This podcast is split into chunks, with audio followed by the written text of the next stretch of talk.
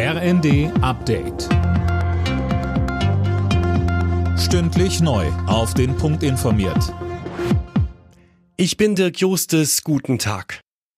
Ab heute greifen die Energiepreisbremsen. Die Verbraucher müssen dann für Strom nur noch 40, für Gas 12 und für Fernwärme 9,5 Cent pro Kilowattstunde zahlen. Zumindest für 80 Prozent ihres Verbrauchs. Wird es teurer, zahlt der Staat.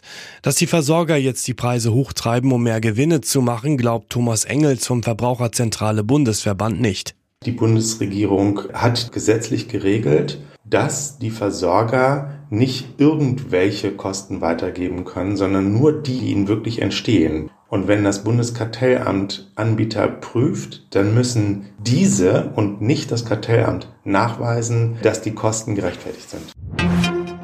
Berlins regierende Bürgermeisterin Giffey hat die Grünen offenbar völlig überrumpelt. Vom Wunsch, Koalitionsverhandlungen mit der CDU aufnehmen zu wollen, habe sie aus der Presse erfahren, so Spitzenkandidatin Jarasch. Eigentlich habe man vereinbart, die Sondierungen heute nochmal zu bewerten. In Deutschland fallen heute weitere Corona-Maßnahmen weg. So gibt's etwa in Krankenhäusern und Pflegeheimen keine Testpflicht mehr. Mehr von Tom Husse. Auch die Maskenpflicht für Beschäftigte sowie Bewohner von Pflegeheimen fällt weg.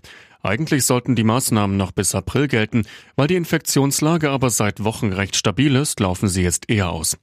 Unterm Strich sind damit fast alle Corona-Regelungen abgeschafft, nur die Maskenpflicht für Besucher von Pflegeheimen sowie für Patienten in Arztpraxen bleibt noch bis zum 7. April.